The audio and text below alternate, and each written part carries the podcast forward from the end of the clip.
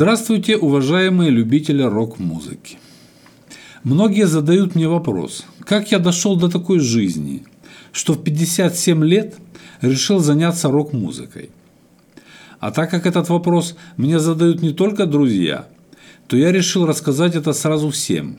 Ну, конечно, по очень большому секрету, поэтому смотрите, никому не рассказывайте, ловлю на слове. Сейчас не вспомню точно – Помню только, что какого-то действительно известного рок-музыканта спросили, «Почему вы решили заняться рок-музыкой?» На что он ответил, «В молодости мне очень хотелось за поем слушать только ту музыку, которая мне нравится, но ее мало кто играл. Поэтому пришлось научиться играть на гитаре и сочинять музыку самому». В начале зарождения рок-музыки в нашей стране – мне очень нравились песни, которые играли «Машина времени», «Воскресенье», «Аквариум», «Автограф», «Круиз», «Пикник», «Черный кофе». Они играли классический хард-рок. Да еще к тому же с осмысленными, поэтичными текстами, которые они писали либо сами, либо привлекали профессиональных поэтов, либо брали стихи наших классиков. Тогда, к сожалению, я не мог сочинять песни на таком уровне – поэтому с удовольствием слушал их творчество. Затем в эту сферу поперлись все, кому не лень. Качество музыки и поэзии стало падать. Начались эксперименты со стилями, звуками, ритмами, этническими напевами, акином, нецензурщиной, архаизмами, потоками сознания, вшивоинтеллигентской заумью, декадантским упадничеством, наркоманским вдохновением и так далее. От классического рока стали отходить все дальше. Появился даже термин «русский рок». Затем роком стали называть что попало. И появился другой, народный термин – говнорок. В итоге публика вообще перестала понимать, что происходит. Где рок, где говнорок, где попса – все смешалось в кучу в доме Облонских.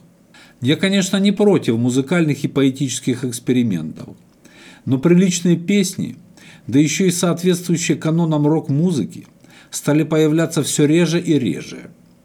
Потом дело дошло до того, что найти приличную песню стало совсем трудно. Надо было перерывать горы музыкального и словесного мусора. Но позволить себе тратить на это столько времени я не мог – к тому же душ и мыло не всегда смывает всю эту словесно-музыкальную грязь, залипавшую где-то в лабиринтах разума. Вот тогда-то я впервые подумал, что наверняка самому сочинять песни, которые тебе нравятся, намного проще и быстрее, чем рыться в этой огромной свалке в надежде отыскать залежи алмазов. Тем более, когда у тебя за спиной хорошее образование – жизненный опыт, неплохой уровень владения инструментом и, главное, большая любовь к классической рок-музыке и поэзии. Поэтому я решил начать сочинять и играть сам, привлекая для записи профессиональных музыкантов, а также используя современные звуки, ритмы и смыслы. При этом я отчетливо понимал и понимаю, что в формате двух куплетов и припева – Новые истины я вряд ли произнесу, так как человечество обо всем уже тысячу раз переговорило. И только гений может сказать человечеству что-то новое и задать ему новые вопросы.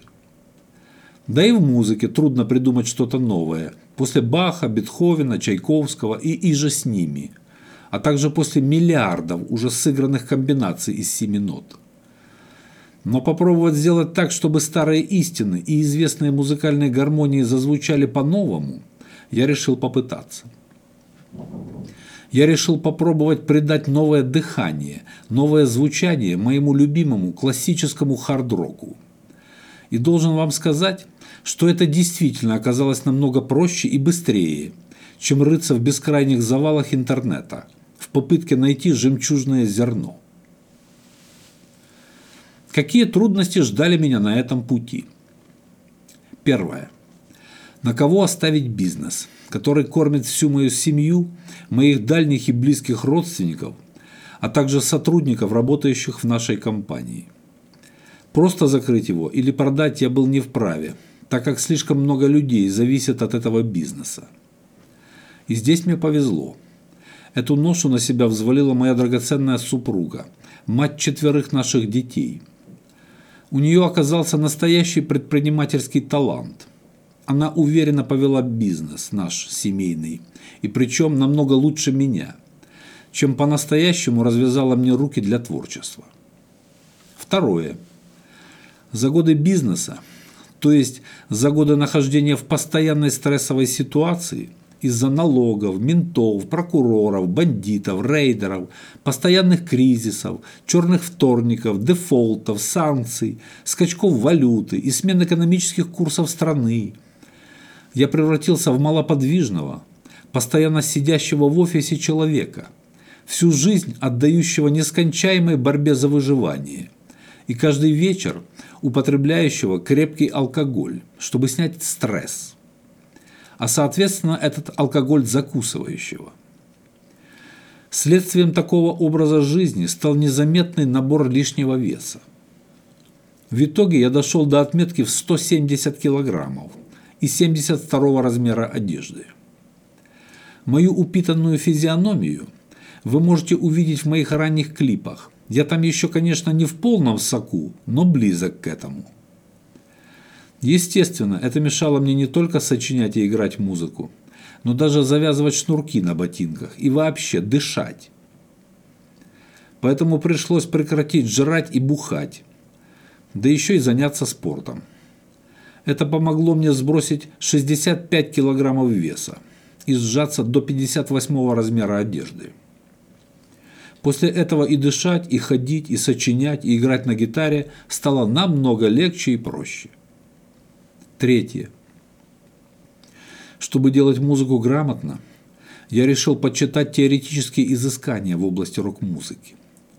Вот здесь меня ждал очень конкретный облом. Оказалось, что таковых теоретических изысканий в природе не существует. Ни в нашей родной природе, ни даже в американских прериях, где этот самый рок и народился. Есть только огромные горы около музыкальной литературы – про то, где кто родился, женился, напился, обрыгался, обосрался и прочее, прочее, прочее. А также про то, как рокеры принципиально против войны, наркотиков и прочих ништяков. И особенно много всяких опусов продвижения хиппи, инди, шминди, а также про всякие прочие протесты пацифистов, неформалов и радикалов – то есть мне не удалось на халяву попользоваться чужими теоретическими изысканиями. Поэтому пришлось разбираться самому, что же такое рок-музыка именно как музыка, а не социальное явление, и чем она отличается от других музыкальных стилей. Без этого сочинять правильно, не вываливаясь за рамки стиля, и главное, сочинять уверенно и быстро было невозможно. Ведь известно – что нет ничего практичнее хорошей теории. Четвертое. Подражательство в музыке. На первых порах, сочиняя и играя собственную музыку, я решил петь хриплым голосом, как настоящий рокер из какого-нибудь Назарет или ACDC. И первые свои песни я пел с зажатыми связками. Получалось, как у бывалого зэка – полный отстой. Все мои ранние песни спеты хриплым голосом. Это потом до меня дошло, что надо петь своим естественным голосом. Поэтому сейчас приходится возвращаться к старым песням и перепевать их своим природным голосом. Именно поэтому вы периодически будете видеть ремейки моих старых клипов. Там я как раз перепеваю песни. И эту работу я надеюсь довести до конца. Просто это отрывает от текущей работы и от создания новых песен. Но это я отношу к болезням роста, без которых, думаю, мало кто обходится, вырабатывая собственный стиль и манеру исполнения. Пятое. Подражательство в текстах. Поначалу я решил петь, как и все наши рокеры, за редким исключением, ни о чем. То есть такая как бы высокая ассоциативная поэзия – а на самом деле ни о чем. Пустое, эстетствующее словоблудие. Но моей душе это очень не нравилось, она бунтовала. Это даже вызывало у нее отвращение. Она говорила мне, «Дружище, ведь так делают только те, кому нечего сказать людям, те, кто не может три слова собрать в единое внятное предложение, которым надо скрывать пустоту и низменность своей собственной душонки. А у тебя чистые помыслы, богатейший жизненный опыт, прекрасное образование, интуитивное чувство стиля и гармонии. Зачем ты подражаешь разным придуркам?» Говори своим языком о том, что считаешь важным. А если не веришь мне, сказала моя душа, то посмотри, как это делают великие поэты, и вспомни, что говорил о поэтах Некрасов. Прислушавшись к своей душе, я решил на крайний случай поближе познакомиться с творчеством не только наших рокеров, но и наших классиков, а также поэтов, лауреатов Нобелевской премии, начиная с самого первого – еще романтичного и наивного Сюлли Прюдома, а затем все более приближающихся к реальной действительности.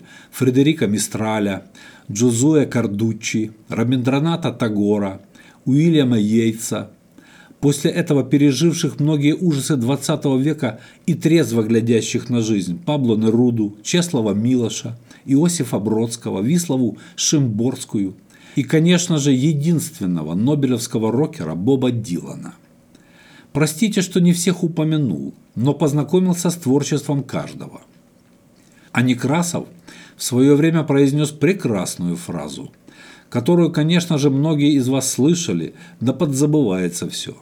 Но эта фраза, на мой взгляд, еще более актуальна в наши дни. Поэтом можешь ты не быть, но гражданином быть обязан. Эта фраза и так была лейтмотивом моего скромного творчества – но поближе познакомившись с творчеством великих, я понял, что без патриотической гражданской позиции они не стали бы великими. Это не только великие поэты, но и великие представители своих народов. И даже изгнанный из Советского Союза Бродский всегда был истинно русским человеком, болеющим за Россию, что подтверждается его стихом на независимость Украины – После знакомства с творчеством этих поэтов я пришел к выводу, что не буду умничать, как наши рокеры, которые свой пустой акын пытаются выдавать за божественное откровение и корчат из себя заумных эстетов. А буду петь о конкретных категорийных вещах, о психологических и мировоззренческих проблемах, с которыми сталкивается в жизни каждый человек – при этом, несмотря на свой наставнический опыт, никого не буду поучать, а больше буду задавать вопросов, ответы на которые должен найти каждый человек сам. И самое главное, я принял решение, что буду обращаться к людям только с современным русским языком, без мата, без сельских архаизмов и без интеллигентской зауми. Поэтому теперь пытаюсь в своих песнях говорить просто и понятно. И с толку меня ни один эстетствующий недоумок сбить уже не сможет. А в комментариях таких эстетов много, которые даже нобелевских лауреатов поучают рифмовать. Шестое. Это уже рабочие проблемы. И в первую очередь кадровые. На музыкальном рынке очень мало по-настоящему профессиональных музыкантов не только умеющих хорошо играть и творчески подходить к делу, но еще и являющихся надежными людьми, отвечающими по своим обязательствам. Ранее, работая студийно и создавая свои первые клипы в 2013 и 2014 годах, мне приходилось приглашать сессионных музыкантов для того, чтобы проиграть ту или иную партию. Не сразу я находил приличных исполнителей – так как многие смотрели на меня как на очередного выжившего из ума бизнесмена и относились к моим заказам как к халяве с соответствующим халтурным отношением. Но меня такая работа не устраивала. Зачем мне свои песни превращать в говнорок? Поэтому приходилось подолгу искать приличных музыкантов. И я могу с уверенностью сказать, их реально мало а те, что есть, уже давно задействованы в серьезных коллективах. Поэтому сейчас я работаю со своими подросшими детьми, каждый из которых закончил музыкальную школу по какому-нибудь основному инструменту. и лишь периодически привлекаю других профессиональных музыкантов. У меня уже нет времени ерундой заниматься. Второй попытки уже не будет. Но подходить к своему творчеству по принципу «people все схавает» я точно не буду, так как это не уважать ни себя, ни публику. Еще меньше на рынке высококлассных звукорежиссеров. Хороший, нестандартный, грамотный звукорежиссер на вес золота. Он не только сделает оригинальный саунд, вникнув в музыкальные пристрастия музыкантов и их мировоззрение, но еще и подскажет, как подправить аранжировку или вокальные партии. Но основная масса звукорежиссеров, дефилирующих по рынку, такие же обычные халявщики, освоившие какой-нибудь Pro Tools и заученно делающие всем желающим одно и то же модное звучание. Поэтому с этой профессией вообще беда. Именно поэтому молодежные группы трудно отличить одну от другой. Ведь у них у всех одни и те же звукорежиссеры, штампующие халяву. В этом мне очень повезло. Мой старый добрый друг, великолепный музыкант и прекрасный звукорежиссер – с которым мы и делаем все мои песни. В свое время я вам его представлю. То есть в шоу-бизнесе все точно так же, как и в любом другом бизнесе. Как говорил товарищ Сталин, кадры решают все. Поэтому я уже немного представляю, с какими кадровыми проблемами сталкиваются музыкальные продюсеры. И понимаю, что эти проблемы неизбежно возникнут и у меня, когда я дорасту до профессиональной сцены. И седьмое, с чем мне пришлось столкнуться, так это с осуждением моих действий коллегами по бизнесу, науке, по общественным организациям, в которых я принимал активное участие, соседями по лестничной клетке, друзьями-товарищами, а также многочисленными интернет-завистниками и доброжелателями. Но это для человека, прошедшего Крым и Рым, для человека, который знает, что главное в жизни постановка цели – и неукоснительное ее достижение – это даже и не проблема. Это так, забава, даже я бы сказал, очень хорошее развлечение. Все-таки согласитесь, это прекрасно – увидеть недоуменные глаза какого-нибудь знакомого доктора наук или какой-нибудь твоей ровесницы, спокойно доживающей свою жизнь на пенсии, перед телевизором и с кошечкой в руках. А еще мне доставляет неописуемое удовольствие перед сном, уже в постельке – выпив положенный стакан кефира, почитать озлобленные и завистливые комментарии в Ютубе. Потом так хорошо и крепко спится, друзья, вы даже не представляете. И снятся мне прекрасные сны о городе солнца, где все люди любят друг друга и желают друг другу только добра. Вот я вкратце и рассказал вам, что побудило меня заняться музыкой и с какими проблемами я столкнулся – уже в самом начале своего движения вверх. Надеюсь, вам было интересно. И сегодня я спою вам одну свою старую песню, которую я решил перепеть своим естественным голосом. Называется она «Кто мы?» и исполнена, как вы уже догадываетесь, в классическом аутентичном рок-стиле. До свидания, друзья. И не забывайте подписываться на наш канал, чтобы знать, как на пенсии заниматься рок-музыкой.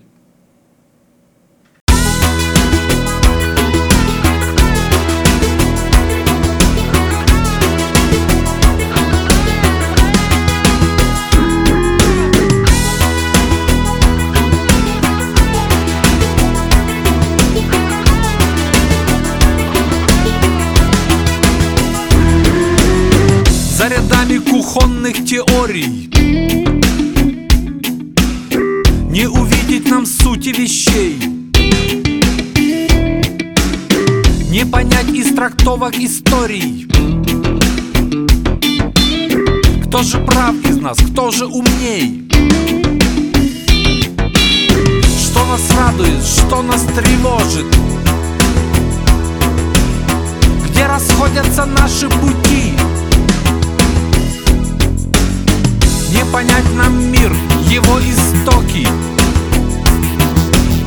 Не ответим на вопрос, кто мы. Не понять нам рассуждений ветра.